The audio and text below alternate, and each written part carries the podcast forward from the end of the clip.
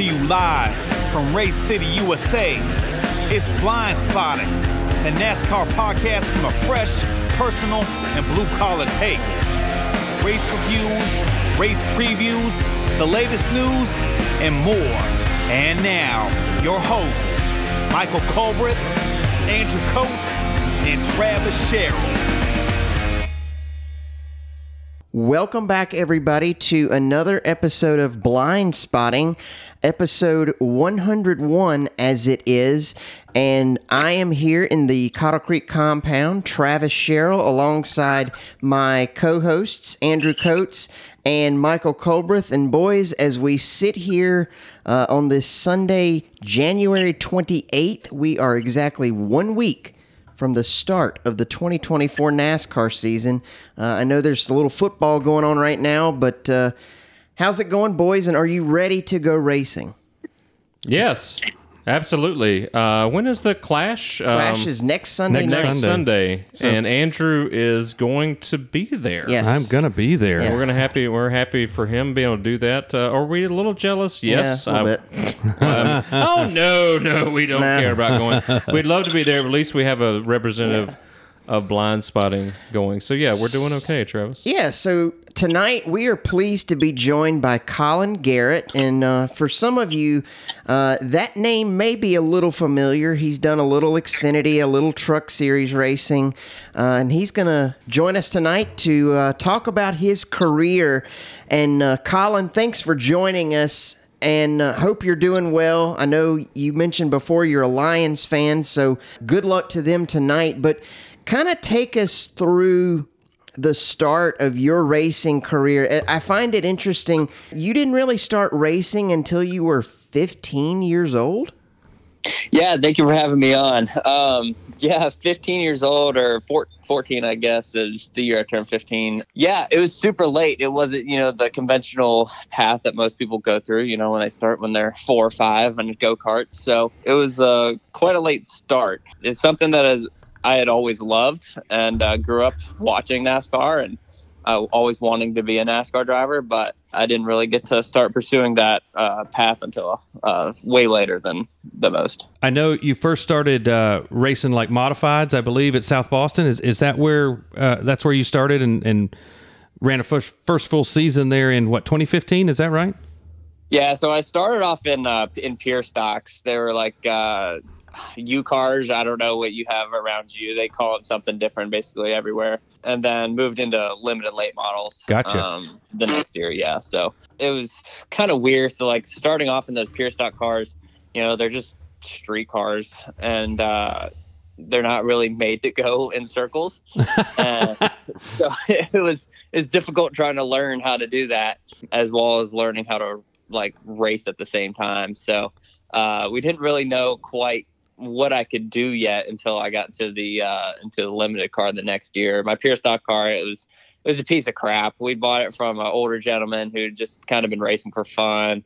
Ended up being needed to be uh, completely rebuilt and everything, and uh, so we didn't get to. Or I didn't actually get to race until the next year, really. So once I got into a into a limited late model, though, it it all kind of clicked, and uh, it still took a year, over a year before I got my first win, but it um you know it started making sense, and we finished on the podium a couple times that year. So It's a pure stock. That's we've been a couple of times to Bowman Gray Stadium in Winston Salem, and this reminds me of that fourth race, Yeah. where they run the Pintos and the Gremlins and the um, just whatever you have sitting If in the you bring backyard. it and it's got a roll you- cage. right? So I, I guess that's kind of what a pure stock because it's no there's no modifications. It's just pure like something you would drive off the lot.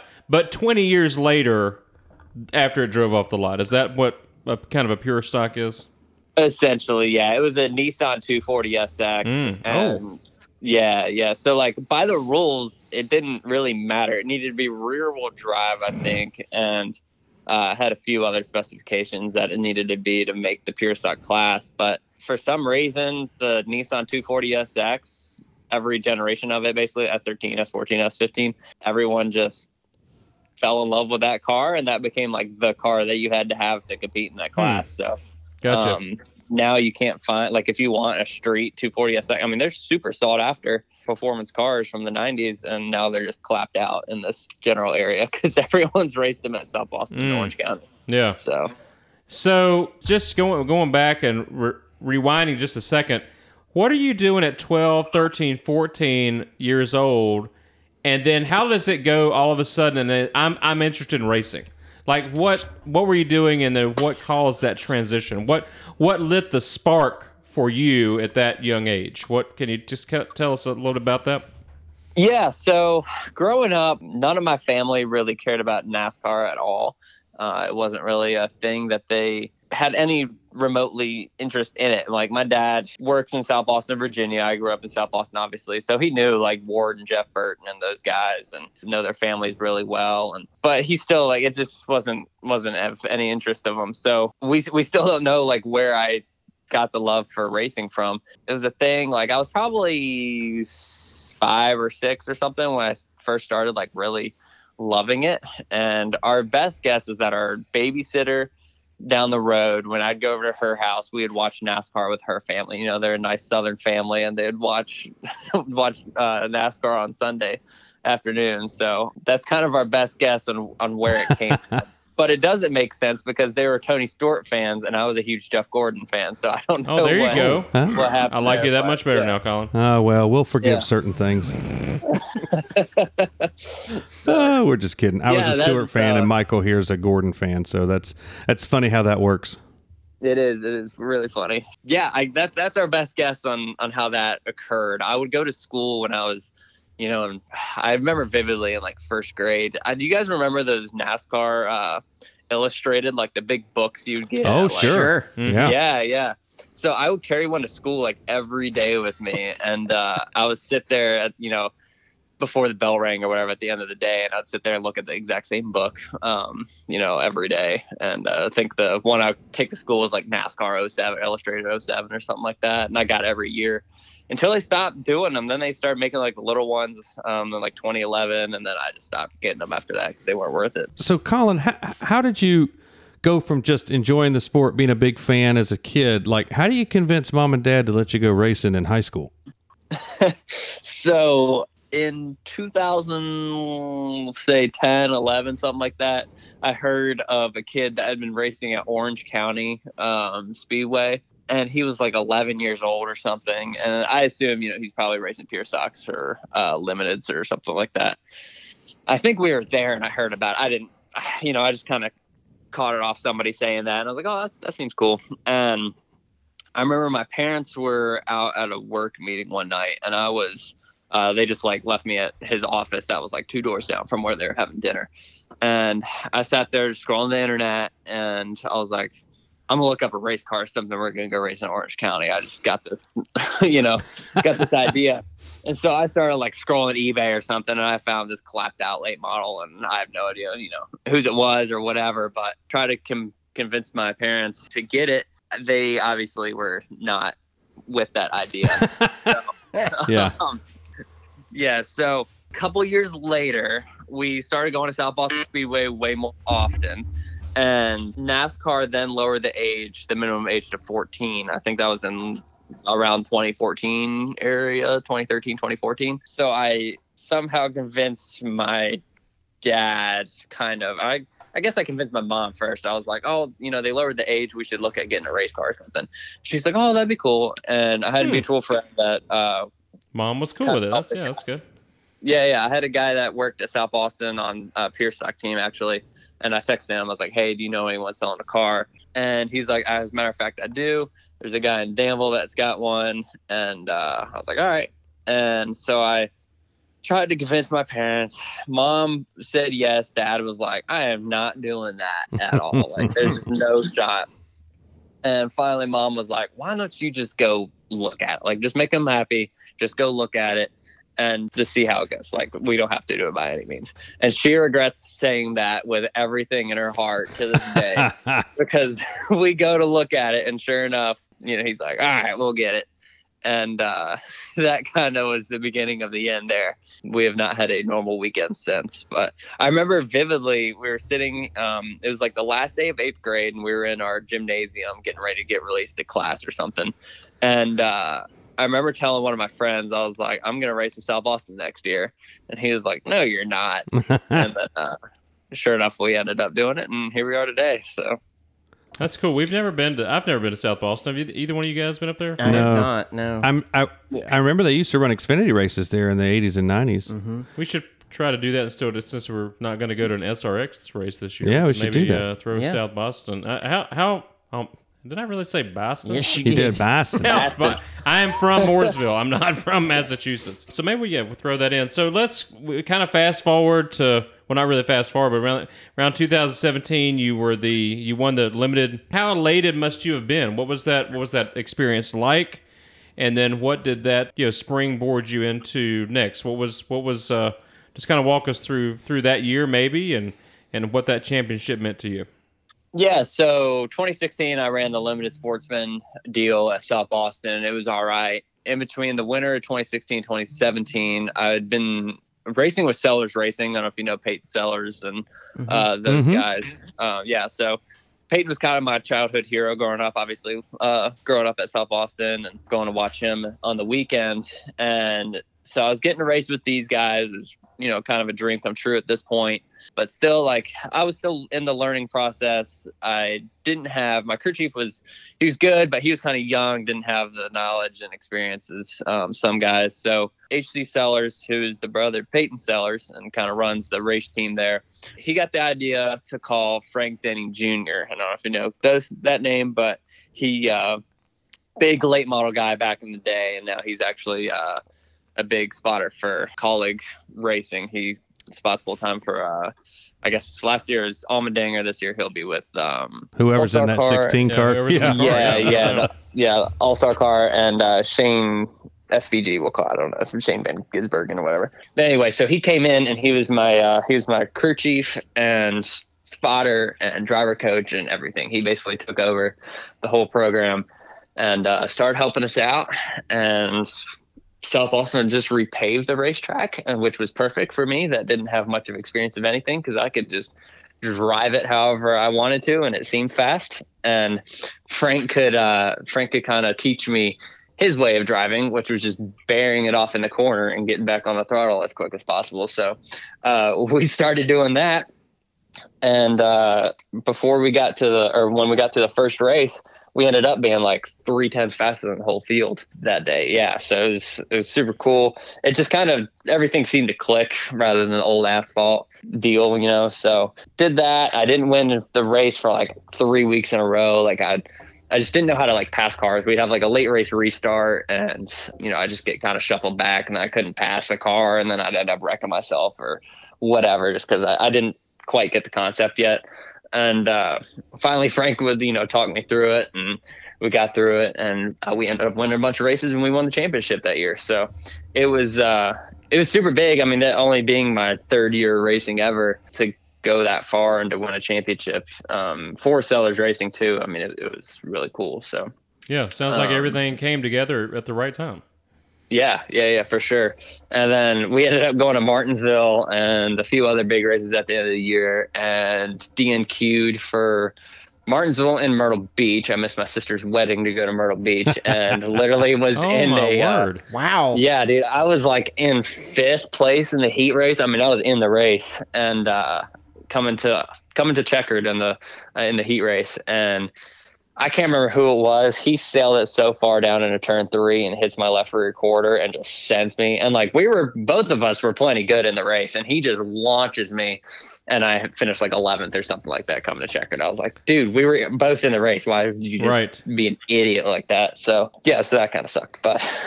and this was still the late model sportsman series or the limited. That was that was full blown late models actually okay. that year. full- okay, So, gotcha. All right. um, oh man, I forget so much about 2017 because I also ran a bunch of late model races up at Dominion that year, and uh, I won won a race there, got a couple poles and stuff. So yeah, it's all kind of coming back. I've I've done a lot.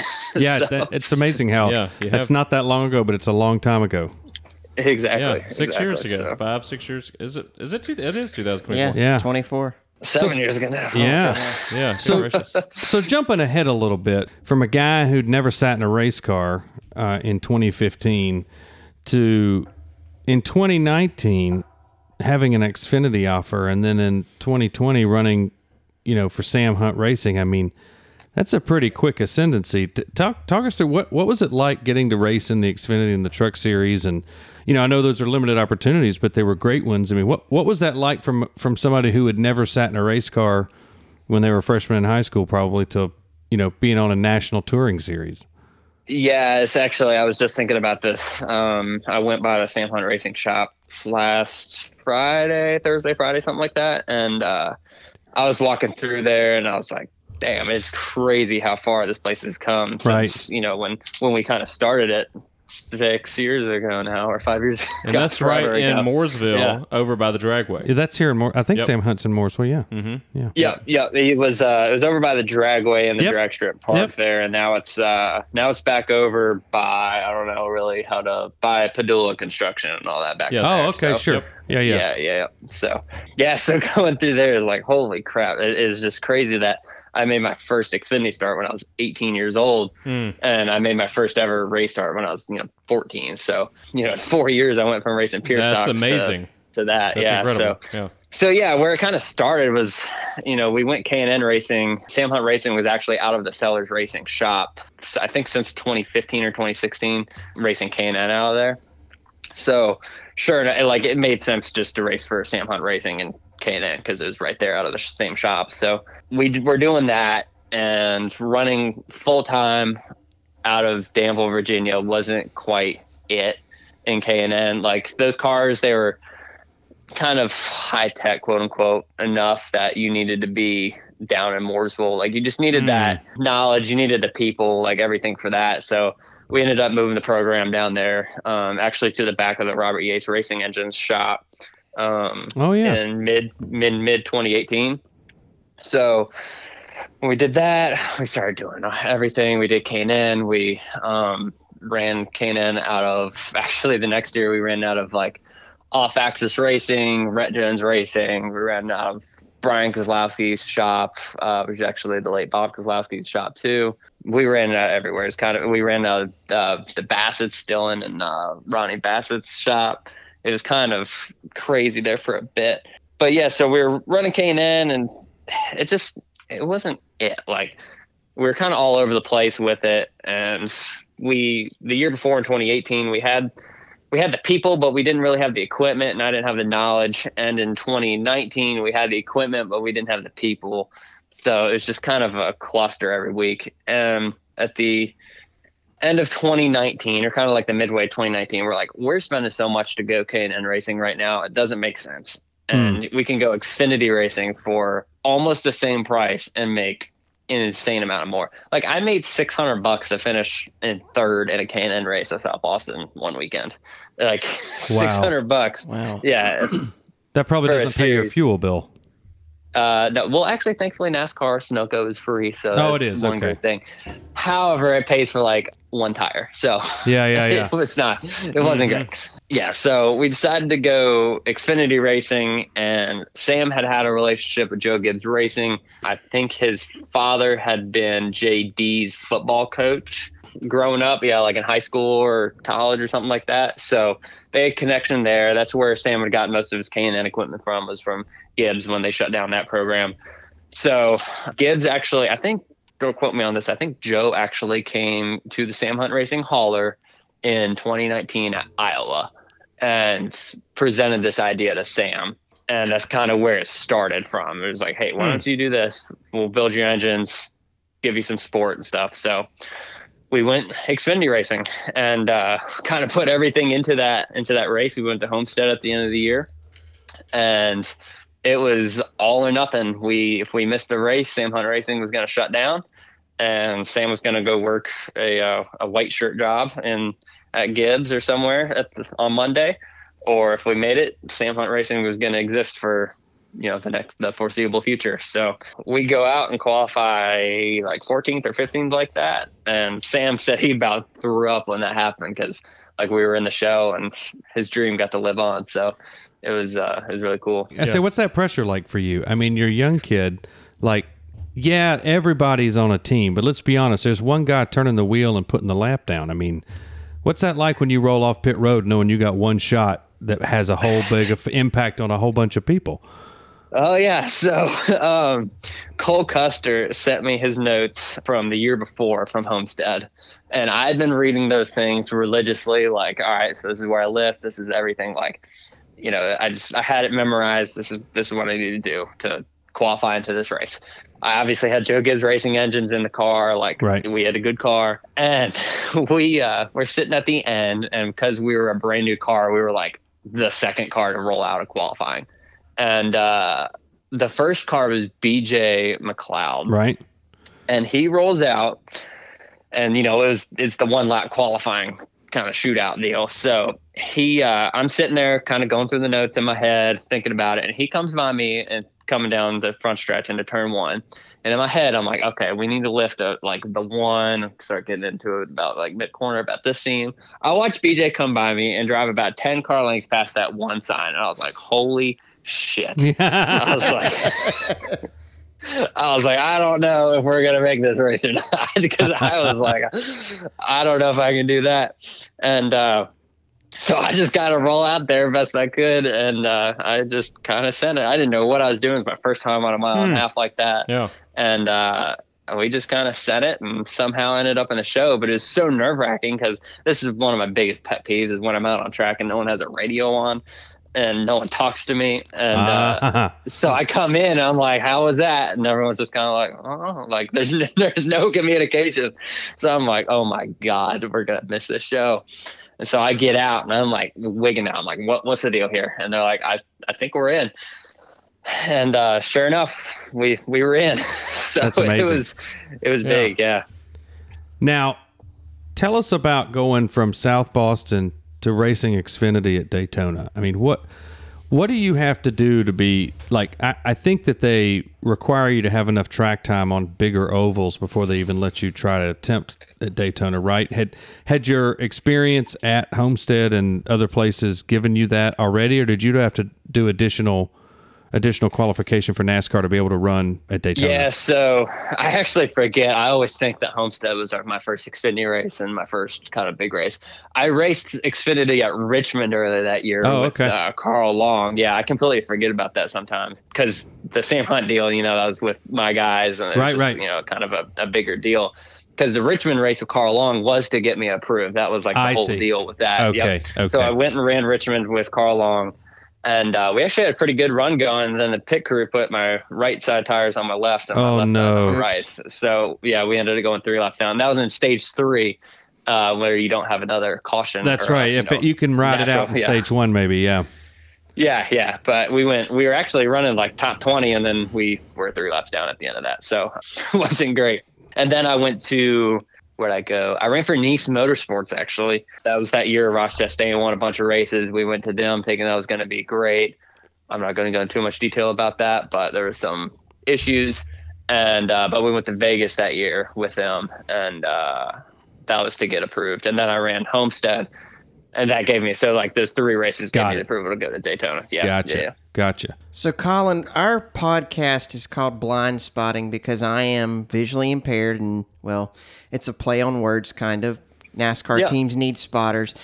I have to know, though, you were the first driver, and I think the only driver to this point to have a braille paint scheme. Can you take our listeners through how that happened? And I want to know is there a die cast of that? Because I want one. No, there's not a die cast, but I wish we could. We, that's a good idea. We should maybe do that. That was my third to last, I guess. Yeah, that was my third to last uh, Xfinity start at Daytona. Yeah, so the 1111 Veteran Project, we're all about access for veterans, and not even necessarily veterans. It's just everybody. Everybody needs access to whatever that may be. And we had been working with a company called accessiBe at the time. I think they're maybe out of like Israel, and uh, they worked with like getting websites and stuff like that. I don't want to say eligible, but uh, approved for you know blind users and stuff like that. Mhm. So through that, we met this gentleman. His name is Hoby uh, Wedler. He is a blind chemist and uh, like chef, I think something like that. And so we worked with him with this, and we ended up uh, coming out and uh, had a braille paint scheme. So everything was still the same on the car. However, we had braille on each of the uh, on letters, on my numbers, and my name uh, on the passenger door was all braille. And uh, so we flew Hoby out to the uh, out to the Daytona race, and he is like hundred percent blind, and was walking around, and he was just you know experiencing everything for the first time, and like going to a NASCAR race. I mean, it's kind of overwhelming for the first time down in the down in the garage area, sure. and I can't even imagine to be blind and not even being able to see what's going on. So it was really cool and we had you know our decal guys when they printed this we're like okay i guess i'm that that seems right like it looks good and so when he came over to you know actually read it for the first time it was like all right that you know he actually read it. he's like oh colin mm. garrett and then he mm. could like feel the 26 out of it And it was yeah it was oh. really cool so that's really cool wow that's a neat story jumping off of the question that travis just asked you have displayed a lot of advocacy for veterans accessibility for disabled individuals, uh, support for small businesses. That seems very unique to your sponsorship history and your part and your you know your people that you race for, uh, race to support. What underlies? Where does that come from? Where does that, uh, particularly the military aspect of that? What's what's underneath the surface that that we don't see, that we don't know about, that kind of kind of drives those partnerships, if you will? Yeah, so I uh, I've had a family member in every major U.S. conflict, uh, all the way back to like the Revolutionary War. Oh wow, you're like so, Lieutenant Dan from Forrest Gump. yeah, essentially, exactly. I uh, I've had a family member in like basically everything, and uh, my brothers they are actually my half brothers on my mom's side. Uh, their dad he was a United States Army Ranger um, in the 10th Mountain Division, oh, like wow. everything. So, you know, they were all interested into the military, and obviously, being their younger brother and growing up with them, I followed suit. So that was like our whole childhood was military stuff and whatever. So uh, both my grandfathers were also in the military. Um, on actually, you could say all four because my both my parents uh, were divorced or whatever. So they uh, they whatever you know had had different grandfathers everywhere so it uh it's kind of like a thing so yeah so as far as like veteran veteran uh, resources and stuff that guys need. Like we see it firsthand with everybody in my family. And then also just being around south boston virginia i mean there's a whole bunch of veterans uh, even there. And i was kind of supporting veterans before i even knew i was supporting veterans. You know, when I first started my racing career, I partnered up with a company called Mission 22, and they're, you know, obviously it's, you know, 22 veterans uh, a day take their lives, and that was their whole mission was to stop that, was stop veteran suicide. Well, later on, in I think early 2019, we learned of a company that was in in the South Boston area at Virginia International Raceway called Racing for Heroes and I ended up uh, partnering with them that year, and it's run by a bunch of uh, special forces guys, United States Army Special Forces, and they are what they do is they try to stop veteran suicide through motorsports therapy, essentially. So they will have guys who are getting out of the military, you know, just they're not, they don't know what they're going to do, they don't have the family environment anymore, and they'll uh, they try to get them to come come to the shop, just hang out for you know a little bit, you know, sweep the floors or something, and just try to get them back back acclimated with the, like the brotherhood deal. So um, hmm. guys will come in and they're just super quiet at first, and then you know a month in they're like you know just hanging out. They're one of the guys, and they you know they kind of find their purpose again. Hmm. Where a lot of guys struggle with that. You know when they get out, they just don't have anybody. So we partnered up with the Racing for Heroes that year. Had them basically solely on the car um, at most races and then later on in the year, we started partnering up with more companies called the Rosie Network was another major one that was um, that was that year too, and uh, the list can go on and on and on forever.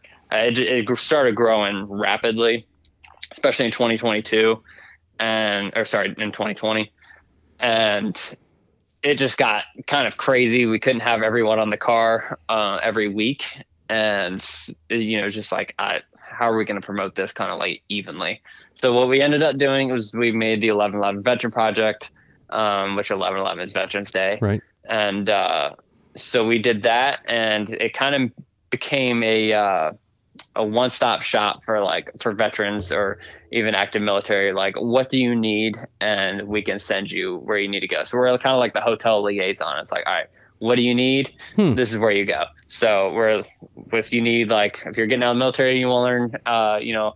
Things about computers or tech or something, we have Tech for Troops. So come to us, we'll send you Tech for Troops. If you need a uh, if you need a service dog, we'll send you America's Vet Dogs. If you need to get back in the brother brotherhood and you like race cars, Raise Your Heroes. If you're trying to start a business, the Rosie Network. Just you know, it, go, it goes on and on and on with our list of people that we work with that we can just send you wherever you need to go. So Well, that's that's we ha- we have veterans and military folks that listen to the show, so I'm sure they'll be yeah, just delighted and, and fascinated to, to hear that uh, aspect of what you do. And thank you for doing that. Um, that's a Yeah, it's yeah. an often forgotten about segment of our population, and especially guys that are returning from active duty. They just kind of yeah, they miss that. I've never served, but just you you read and you hear things and you watch documentaries that it's just the acclimation is very tough. So yeah, thank you for recognizing an, an area of need and and doing your best to to make sure that those uh, those guys hooked into to things that they need to be hooked in. So so thank thank you for doing that. That's that's awesome. So we've talked about NASCAR, the three series, but most recently you've been racing in other forms of motorsports, and I've this past weekend a lot of people watching the 24 hours the the Rolex 24 at Daytona, and I'm looking at those cars and thinking, okay, these are the types of cars that Colin has been racing re- frequently, uh, and actually in 2023 named as one of the top 25 drivers worldwide in the BMW family. So take us, if you can, take us from the transition from NASCAR, uh, what I would call American racing, to more of the European style racing that we actually are seeing more and more of in America. If that if that makes sense, kind of walk us through that transition. Yeah, yeah, for sure. It uh that's always the big question is like how did you go from this to this? Yep. And uh it's funny cuz like we said, I didn't really grow up racing. I didn't grow up in a racing family, so I didn't have like a direct route or like vision of like I have to go NASCAR racing. I mean, kind of like I Jeff Gordon was my big hero, but that's what I always wanted to do, but it wasn't like I have to do this because my grandfather raced NASCAR and stuff like that. So so I was sitting at home one night watching TV and I think I was just scrolling through and I saw like Formula One practice was on, and this is probably 2014, 2015 or something like that. And sure enough, it ended up being the Formula One in Abu Dhabi, and it was like the practice session or something like that. And there's a documentary called One afterwards, and it just basically goes over the history of Formula One. Well, watched all that. I ended up falling in love with Formula One. I started learning more about that, learning about, you know, rally, learning about sports cars. We have Virginia National Raceway that's right by the road, uh, or right by the house and uh, down the road. And we have uh, IMSA that would come there. Right. And so we would go see that stuff all the time as I kind of grew more and more uh, interested in it. And probably by about 2017, 2017, we'll say I was like, I was in it. I got a dog. I named it Hamilton after Lewis Hamilton. That's I mean, my like, boy, was- yeah. I was go. in it. Yeah. I was walking around. I mean, you could probably say like when I was at South Boston Speedway in 2017, I would probably look like a prick. I was in like full white fire suit, white uh white shoes. I had like the white JBL headphones on. Like I thought I was Lewis Hamilton. Like I had the sports car look um, at South Boston Speedway, which is you know not the not the home track uh, look. And uh, like that's just it started becoming just like kind of who I was. That's everything. I breathed Formula One. And so coming through the years, when I went to K and N, we ended up road course racing. I ended up being kind of terrible at it, and uh, we worked up with it a little bit more. And my dad had a friend who he started Edward Jones with. He's a financial advisor with Edward Jones. Right. And yeah, so his friends they started together, and he was like, I think he races something like Mustangs or so, I don't know. And I was like, oh, okay, well, whatever. And we ended up going and seeing him. My dad hadn't seen him in probably five years or so, and we ended up going and meeting him for lunch one day, and he uh, he raced BMWs and you know just kind of cool. He uh, he was going pro racing I think that year, and we ended up going to watch them at VIR, and then we ended up being at New Jersey Motorsports Park together when we were racing the K&N stuff. Um, so he came over and watched us a little bit. It was cool. It was whatever. Like nothing really came out of it. It was just like another contact. Well fast forward to 2021 i'm sitting in my mooresville apartment and i'm scrolling through facebook i guess. And i uh, i'd ran some like chump cars and stuff champ car series endurance races at vir just nothing like serious. It was just kind of fun. And one of the people from one of those uh, groups posted like hey we're looking for somebody to come run a audi tcr car at wherever. And i was like oh that seems cool and so I messaged him. I was like, "Hey, man, I'm interested in you know learning more about this. You know, let me know. This is my background. You know, at this time I've been racing Xfinity trucks, whatever." And so we ended up talking on the phone for a while. Ended up I couldn't race that race uh, that he needed drivers for, but he was like, "You know, I'll keep you in mind if we if we need a driver again." I was like, "Cool." Fast forward a few more months. Uh, it's probably November area, October, November, and. uh this guy calls us again and he's like, Hey, I just gotten two BMW GT4 cars. Do you want to come run COTA with us? Daniel Suarez will be your teammate. And I was like, Wow. Hell yeah, I do. Okay. that would be that'd be cool. Like at, and my thinking at the time was NASCAR is going to COTA this year. I think it would be the first time in Mm. 2022. So I, I was like, I'm gonna go to COTA, get some extra practice in case I end up getting a full time drive, that kind of deal. Like I was, you know, still on the NASCAR kind of mindset. And um, so go to COTA. I'm way out of my comfort zone. I'm like, what is happening right now? I went from a steering wheel that had a radio switch and a kill switch on it to a steering wheel with like 58 buttons on it. I was like, what is happening? And uh, they're going through the car and they're like, there's all these buttons on the dash and stuff that you got to click when you start the car. And I was mind blown. but yeah, I didn't know what was happening. But we showed up the next day and we I walk in the garage and I look beside us and lo and behold, who do we see? End up being my dad's best friend of like 40 years, Todd Brown of Rooster Hall Racing, who I hadn't seen now in about five years. And uh, I was like, well, hey, how's it going? And he's like, what are you doing here? I was like, oh, I don't really know. Like, I'm just, you know, making squiggly circles. so um, he's like, oh, cool. And, you know, we kind of, you know, kept in touch throughout the weekend and went our separate ways at the end. And a few weeks later, he calls us and he's like, "Hey, we're going to PBOC. It's just some club deal down in uh, Sebring, Florida. Do you want to come run our BMW M2 for a few days?" And I was like, "Sure, why not? I'm just keep me in the seat while we figure out what I'm doing for NASCAR." And probably halfway through the weekend, they were like, "This kid is actually not terrible at road courses." And uh, once I actually figured out that it was just the actual car that I could drive, and uh, they kind of got a bunch of people together and they're like, we should take this kid road course racing this year. It's a fraction of the budget compared to NASCAR, so it made just more sense rather than running, you know, five or six Xfinity races and a few other late model races here and there. I could run a full season at something and like, you know, go for a championship. That's great. So I think you won seven races in 2022 and finished second, and six races last year and won the title. Uh, yeah. Congratulations. What What are your plans you. for this coming year? I have absolutely zero clue. It's uh we're Well, coming up nice on. February now. yeah.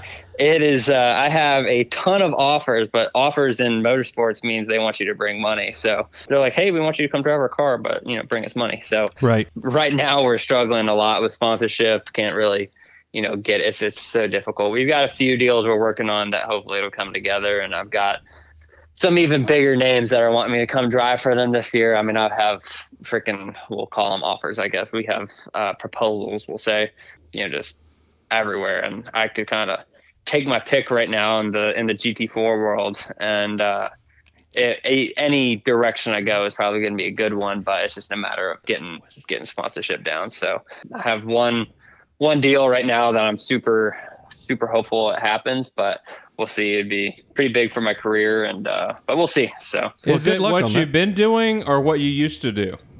uh, it'll be what I what I'm still doing. So Okay. uh, in the sports car world, yeah. So I was trying to go back NASCAR racing uh, this year, but ended up just the way things are going, it, it's too late now to to do a full deal with that. I'm not too interested in doing the NASCAR thing like I was the five six races thing. That sucked. We show Yeah. up to the track and you know May, and these guys have been racing since February. And it's Yeah. like, all right, well, I got to get you know kind of up to speed here, and then I wouldn't show back up again until August. I'm like, all right, well, I got to figure this out. And then I wouldn't get back in the car till November. I mean, it just sucked. Like every week, like the first stage was trying to play catch up, and by then everyone kind of settled into their spots where they're going to race for the rest of the race. And then I'm still, you know, trying to learn everything. And by the time I learn, it's like, well, you know, I'm 25th now. Let me see if I can get up to like 15th. And where if I'd been on it, we could probably finish like 10th. You know, and it's so hard to pass up those mile and a half and stuff. So And, and I Um, think it's hard too. Like NASCAR's kind of caught in a bind, right? So they've limited practice and testing to try and control costs for the smaller Xfinity truck teams, right? But the problem Yep. is now you don't have testing and and practice to figure things out. And so when you're putting together a five, six, seven driver lineup, like you're already shot in the foot because those guys get 20 minutes of practice. You know, you get 20 minutes of practice qualifying, then it's the race, right? And some Dude, places you don't even get practice. Yeah, so like I uh when I was at um Sam Hunt there, most of our races were during COVID. I Yeah, didn't so get you got nothing. practice. Right. I would do we roll out to like Darlington and it's like, well, I've never seen this place before in my life and we're about to figure this out. We're going green. So like, Did you do any it racing to try and figure that out, or Yeah, I would, but still it's just not the same. Like It is not the same. Cannot Yeah. figure it out. Yeah, especially I, in a uh, place like that. Yeah. Yeah, so I ended up like um, Sam Hunt Racing. They've obviously had a super good relationship with TRD, Toyota Racing Development, for the last four years or something now. So in 2021, I got to go to TRD up in Salisbury and run on their uh, run on their sims Sim. up there. Nice. Yeah, so it was it was awesome. We rolled into Michigan. Uh, I actually drove it like that morning or the day before or something like that. I can't remember. And then you know I was on track the you know that day or the next day, and it was like, man, this is like legit what it's like. But obviously couldn't do that every week. The Cup guys kind of take priority, and I wasn't a full time guy, so it was a little more difficult for me to get on that. But it uh, it helped a lot for when I went there, and uh, it, it was cool. I think we were running. Michigan's actually funny, so. Uh, you know, the Burtons are all from South Boston. Jeb and I, um, we're pretty good friends, I guess you could say. So whenever we're at the racetrack, you know, we we give her each other banter. And he comes by me. I'm running like 11th. We've been strung out forever at this point. I think this is during the third. Yeah, during the third stage. We're coming to like 10 to go or something like that. And my man comes by me. He's lapping me, and he throws me a deuce out the window. I'm like, okay, whatever. And he uh, about like three laps later, he runs out of fuel on the backstretch.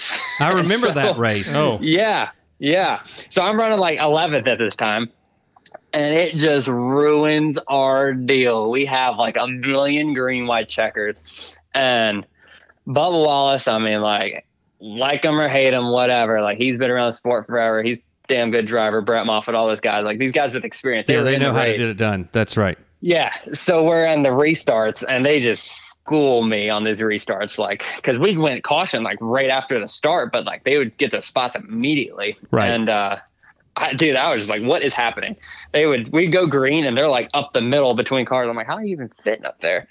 so it, it was crazy, man. I watched Bubba and Brett like, uh, bumper to bumper, dude. I was like, it's crazy. So I lost spots there.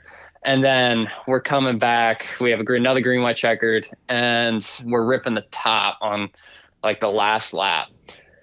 And Tommy Joe Martins is right in front of me, and we're still around, you know, top 15. We could probably finish top 10 here if we rip the top pretty good.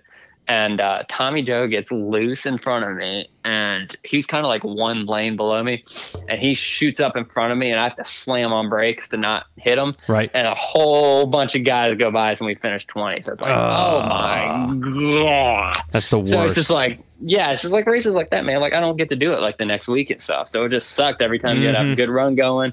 Just something like that would happen. Darlington i've never had a stage one at darlington that went well at all i've had I had the first time I went, which was the first race back from COVID. We went down into uh, on the initial start, and I lost brakes like immediately. And not a, I, not a uh, good feeling. no, yeah, Yeah, no, not at miles an hour into the corner. Yeah, yeah. So I went down to turn three, just pedal to the floor, nothing, clobber the fence. My radio also wasn't working, so I come back down pit road. I can't tell them what's wrong. Ugh. So the pit crew guys have just seen me clobber the fence. They think, you know, right front's blown out, whatever. They're coming uh, down to, they're coming to change tire, and I'm waving out the window. I'm like, get out of the way because I cannot stop. And finally, the crew chief, he's like, are your brakes out? And I like gave him a thumbs up out the window. They pushed me back to the garage we uh we start working on the car and they're trying to pull the uh the bleeder valve out and it ends up snapping in there. And then they're trying to get the tool to uh pull the bleeder out and that ends up breaking in there as well well ended up breaking like perfectly enough that it held pressure. And so my pedal like worked again. So i'm like we've got pressure. And crew chief's like is it gonna hold to the mechanic? He's like i guess. And so we roll back out there. Yeah. We roll back out there and i start you know back in the back. We're like 30 laps down. But uh we go back out there dude. I finished like 13th on track. And it's like fuck dude. If this had gone like well like that would have been awesome for our first race back from covid. Like it, it was going to be awesome. Right. and then the next time i go to darlington i'm like all right we know we're good. We've got you know we've learned a whole bunch since we've last been here. They've ran like two other races since then um, the team has. So we've got a lot of knowledge. We've got a good car. Everything's going well. Dude I ran over a screwdriver that came out of someone's car on uh, on the outlap Gracious. and I blow a right front going into turn three on like one of the first laps. Come down pit road. We're three laps down, and I passed so many cars that day. It wasn't even funny. It got to the point like where I get to a car, I'd be like, "All right, I know where his weakness is already, so I'll just pass him." Right. Like it just got it became a joke, like how quickly I was passing people. Got back on the lead lap by the uh, by the time we got to a green white checkered and I was right behind Denny Hamlin, and I was like, all right. And my spotter is Chris Lambert. He's Denny Oh, yeah. Hamlin's Cup spotter. So he's he and I are like, all right, we're just following Denny. Whatever we do here, Denny's going going to the front here. Like, let's just do that. Well, we didn't expect Danny to make like the dumbest decision of his life and You didn't? choose the you, did, you didn't line. expect that? That was a surprise to Dude, you? well, I mean, come on. Oh, wait, he's a Virginia boy, so That's I, right. I, I, Yeah, you yeah. don't you don't want to throw shade to him. We, I we, know, I know. we- I, I'm just messing. He's a he's a Yeah, good driver. I'm just I'm just joking. Go ahead. Sorry. He uh, well, he you're good. He picks the line with like five extra cars in it, and in the line where people didn't take tires, so we lose like four rows. I was like, oh my god, we could have restarted like tenth, and instead we started behind Denny Hamlin, and we go green, and it's just like we're stopped in place, and we ended up like seventeenth. I was so Oh. I hope you learned But- your lesson, Colin. Hope you learned your lesson. No following Denny. You would you would think following Denny Hamlin at Darlington, he is kind of You'd of think that No, would- yeah, you would. That's Yeah. that's Yeah. true. That's that's Yeah. True. like I mean, it's pretty much Pearson, Hamlin. Those are the top two. Exactly, exactly. So it didn't end up well, but it's just you know I don't get to do it every week. So like th- you look at those races, like man, if that just gone a little bit better. Right, yeah. Homes- Homestead, Miami, we're running like 13th, have a loose wheel in the last pit stop, and up like 21st. I mean, it's just little crap like that all Yeah. the time. So Well, I hope Anyway. it. Uh, I hope whatever you got brewing. I hope it. I hope it works out, and you know we, we'll certainly be pulling for you, and with whatever it ends up being, and uh, that's the kind of. I know it makes you nervous, and uh, but uh, you're too talented of a driver. I mean, you've been you've been killing it in these. Uh, uh, these speed sport cars and the the, T, the SROs and the GTS. I mean, it, you're too good not to be driving somewhere. So I hope I hope somebody comes to their senses and and, and brings you in and, and sponsors you. And um, I, I really hope sooner rather than later, and I'm sure that you do as well. Um, so Well, thank you. best Yeah, of luck uh, that. for that. We've got a few more just fun questions, and then we we Yeah. wrap you up. I know you want to. You've got your Lions game you want to get to, and uh, we we've all, we've had you almost an hour, and we can't we can't thank you enough. Again, so um, Travis, do you have anything in particular left you'd like to ask Colin? I, I think we pretty much covered it. I, I was curious to know about 24, but uh, I like I, like you said, hopefully that works out well. I, I will ask this, Colin. Do you think that if 2020 had not ended the way that it did with the pandemic, do you think your racing career, the trajectory of it, would be different? Yes. So two things happened in 2020 that kind of killed us. So we went to Daytona and we DNQ'd at Daytona. That would have been big for us if we had made that race, um, just team wise, because Uh, we would have gone to Miami in like two more weeks after that and been in on points, and we would have had points in general. We ended up DNQing. We had a terrible setup on the car, and it just didn't go well. I hit a gust of wind going into turn one, got me bobbled, and we just didn't have the straightaway speed that we needed to. Back end was way too high on the car. We just we were we were good if we gotten in the draft, but the problem is we had to make it to the draft first, so it wasn't ideal. Secondly, we were working on a big sponsorship deal, and they killed it because of COVID. So oh. it was kind of like it was a big deal because you know we we had the JGR support. It was our going to be our first kind of like full time year, and then everything just kind of went down, downhill after that. So I think about that a lot, and I try not to you know make me sad. But yeah, if if those two things would have wouldn't have happened, I think 2020 would have, or it, my whole career would have been different. But there's nothing you can really do about it now. So it- Nope. yeah, Yeah, stay So, positive and keep trucking. You know, there you Yeah. go. And it sounds like you are. You sound like a very positive, upbeat individual. And uh, like I said earlier, I really hope things work out for you. Yeah, thank you. Andrew. What what else you got? No, I think we're set. I was. I had a whole bunch of other questions, uh, but one thing I was going to ask: in your last series, did you race at VIR? Did you get to race at home? Yeah, so I uh, I got to race at home the uh, the last two years. It's been super cool. I got to win at home. That was super awesome. Got to experience that. A whole bunch of uh, family and friends were there, so that was that was really cool.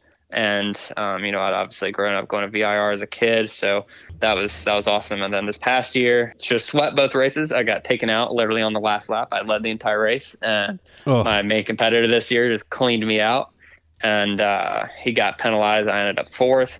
And then the second race on Sunday, we had to rebuild the car, and there was a uh, misjudgment on some measurements, and I ended up having my toe was an inch out in the front, so I had zero straightaway speed at all.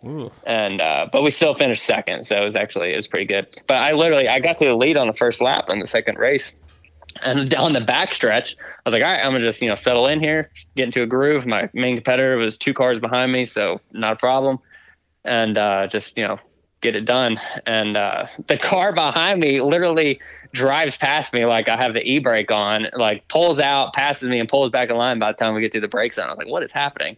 And uh, we found out once we got back to the shop that's what happened. But yeah, VIR is, is super cool. It's uh, it's been been good to me, but also this past year has kind of sucked too. So. Yeah.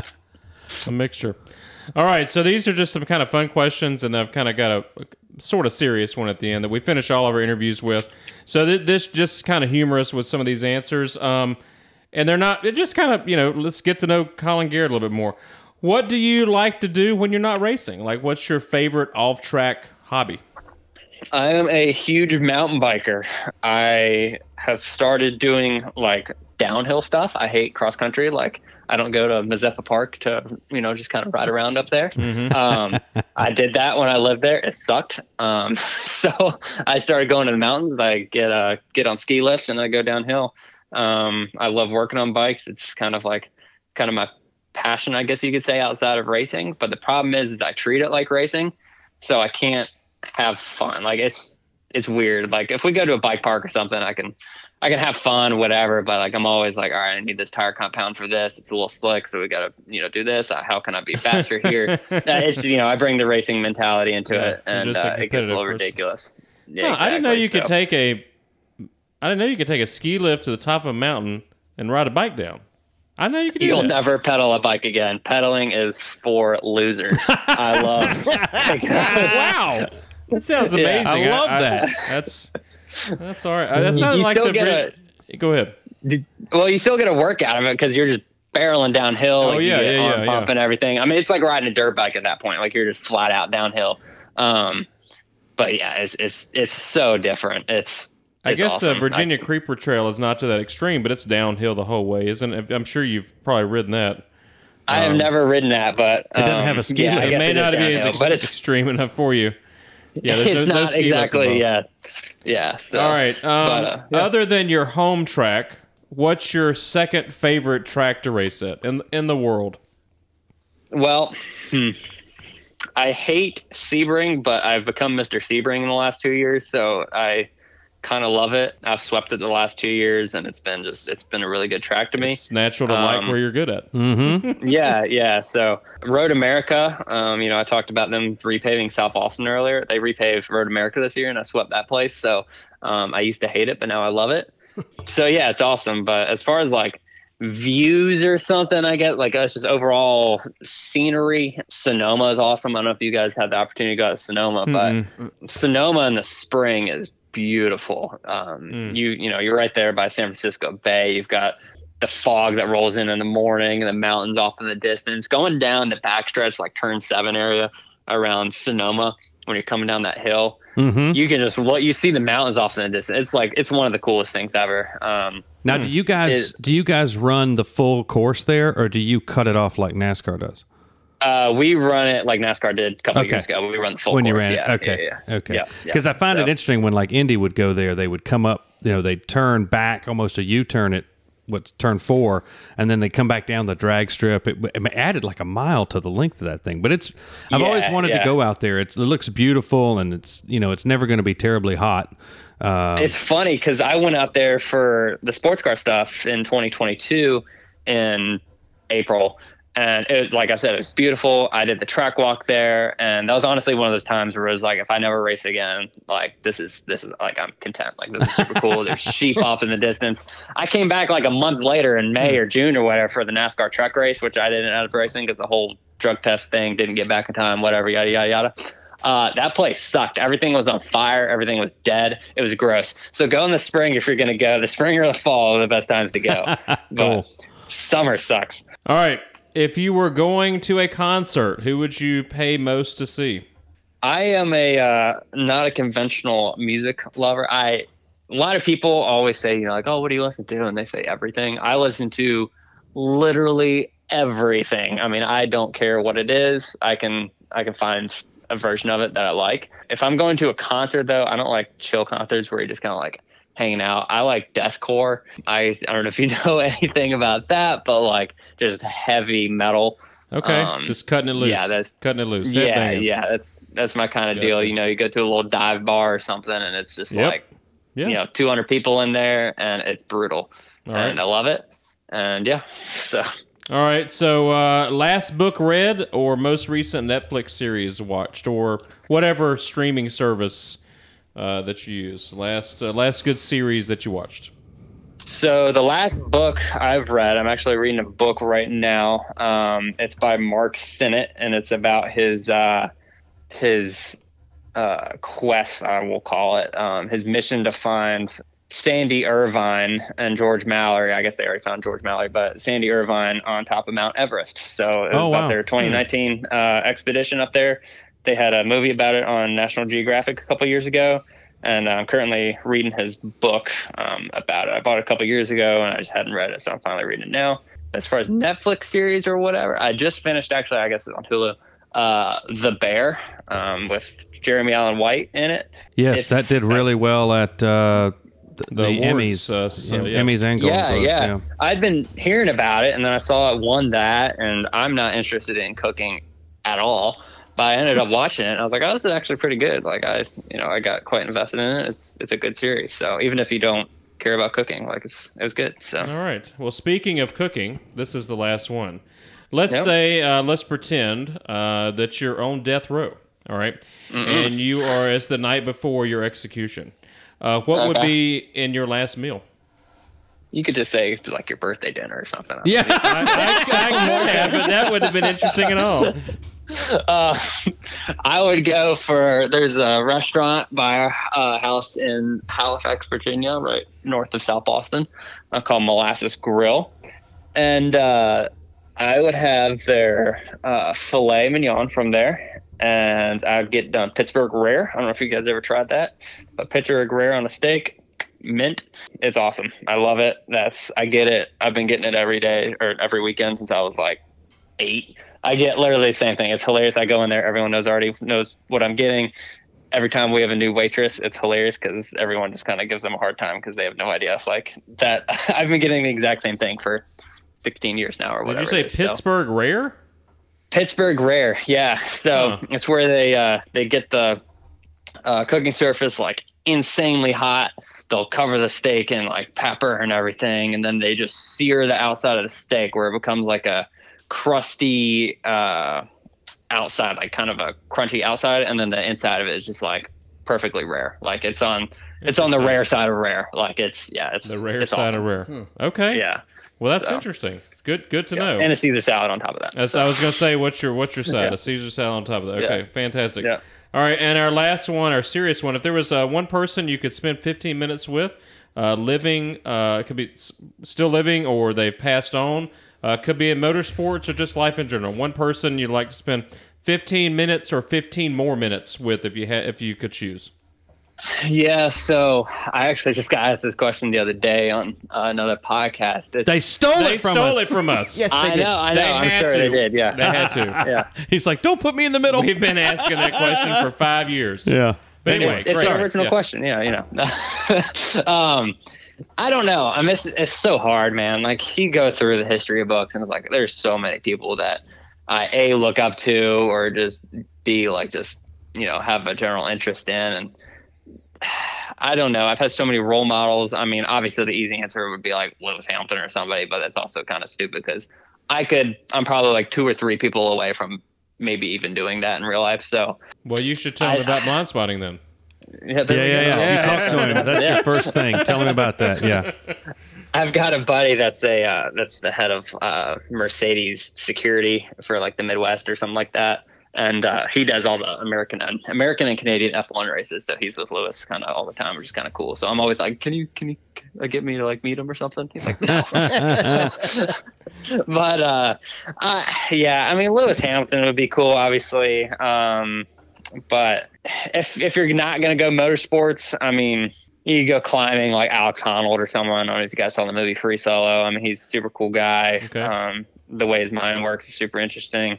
Um, racing back in the day, maybe like a Niki Lauda or Oh yeah. Mm-hmm. James Hunt or someone like that. You know, Mm-hmm. I I just don't have a good answer for it. It's it's so difficult, and especially because I don't, I you know, growing up, I had a big role model in like Lewis Hamilton or Jeff Gordon or somebody, but nowadays, like it's just like it's whatever. Like I, I kind Yeah. of pull from everybody, and that's well, definitely that's that's why we ask it. It's always uh, Yeah. we get Always interesting, interesting. answers, and it's not an Yeah. easy question if you really think about it. But yeah, you, you gave us some good ones there, and I, I appreciate you uh, Yeah. delving into that uh, and, and uh, you know giving us uh, some good answers there. So that For sure, that kind yeah. of wraps it up. Unless Andrew, you got something else? Nope. And, uh, We're do you have set. anybody, any sponsors you'd like to mention, or anything else you'd like to share uh, for uh, anybody that might uh, hear hear our program?